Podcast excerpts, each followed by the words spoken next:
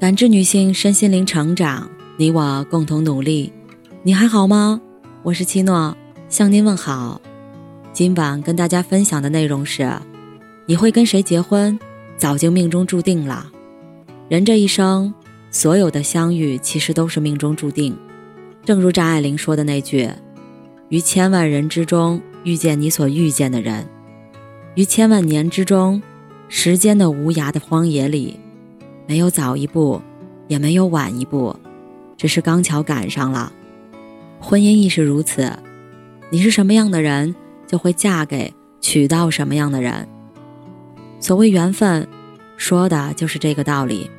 易经有云：“同声相应，同气相求。”男女之间有相同的志趣和共同的爱好，才会走到一起。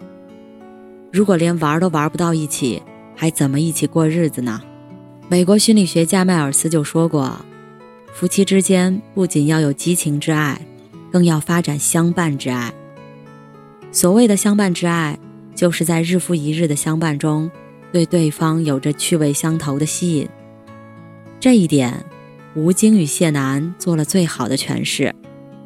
在参加综艺时，他们整天都黏在一起，一起散步，一起摘板栗，一起买菜，一起做饭。”下雨也要同撑一把伞，恩爱的就像刚热恋的情侣。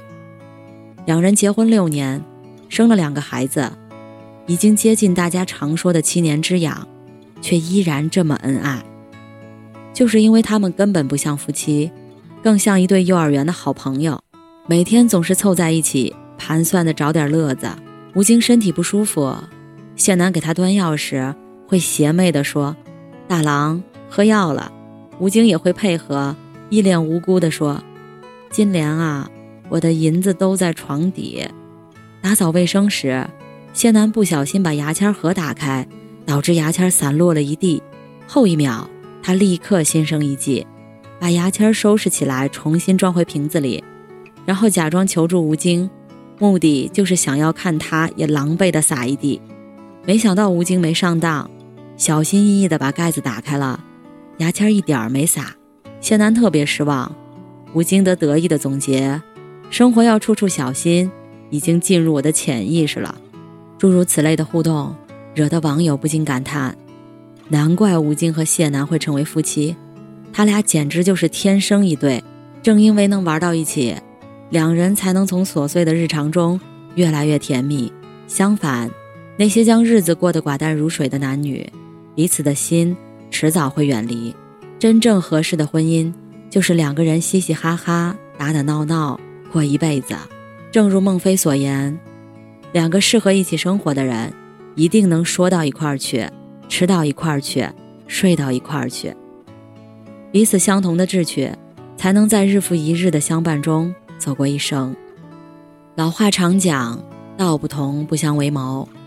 人与人之间思想上的差异。是无法逾越的鸿沟。鸡同鸭讲的两个人注定不会长久，就像小说《来来往往》中的康伟业和段丽娜，从一开始就没有相同的三观与价值，最后分崩离析也是在所难免。康伟业出生普通家庭，没有任何背景，从小自是没读过多少书。段丽娜就不一样了，她家境优越，父亲是武汉军区的师级干部。自己也条件极好，就这样，一对相差甚远的青年男女步入了婚姻。可学识和认知的不同，导致两个人在以后的生活里争吵不断。你认为我小肚鸡肠，我觉得你功利心重。他的欢喜他不屑一顾，他的难过他嗤之以鼻。最后，本是一对佳偶，生生变成了一对相互嫌弃的怨偶。由此可见，两个人如果无法沟通，就如身处两个世界，永远得不到共振。即便勉强在一起，也是煎熬与折磨。《简爱》里有这样一句话：“爱是一场博弈，必须保持永远与对方不分伯仲，势均力敌，才能长此以往的相存相依。因为过强的对手让人疲惫，太弱的对手令人厌倦。人这一生，只有聊得来。”才能久处不厌，只有懂对方，才能相濡以沫。